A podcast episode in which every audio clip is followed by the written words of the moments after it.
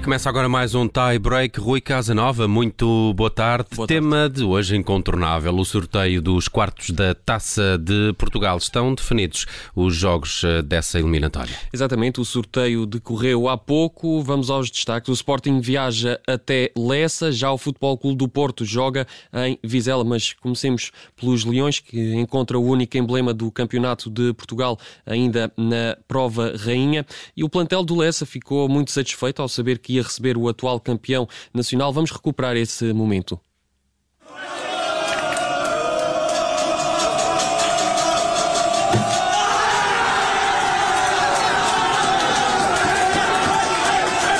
Sporting. Sporting. Ouvimos aqui esse momento, os festejos dos jogadores da equipa de Matosinhos, aqui à boleia da transmissão do Canal 11. Já o Fut- o Futebol Clube do Porto joga com outro dos cinco clubes da Primeira Liga ainda em prova, o Vizela. Quanto aos outros dois jogos, o Portimonense recebe o Mafra, da segunda Divisão, e o Tondela viaja até Vila do Conde para encontrar o Rio Ave, também atualmente no segundo escalão. Dos clubes em prova, apenas Dragões e Leões têm taça de Portugal nos museus. Futebol Clube do Porto e Sporting já conquistaram a prova 17 vezes. Ora, esses jogos dos quartos de final da Taça de Portugal estão marcados para 11, 12 e 13 de janeiro do próximo ano. Rui, no tie break temos também um número do dia e o número que escolheste para hoje é o 802. Porquê?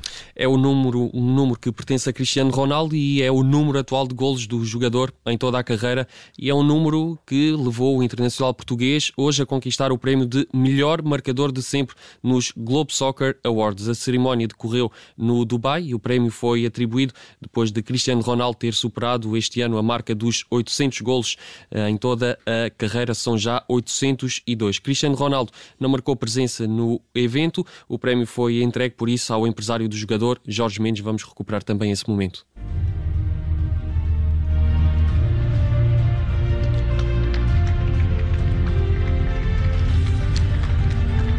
George Mendes, thank you for being here tonight.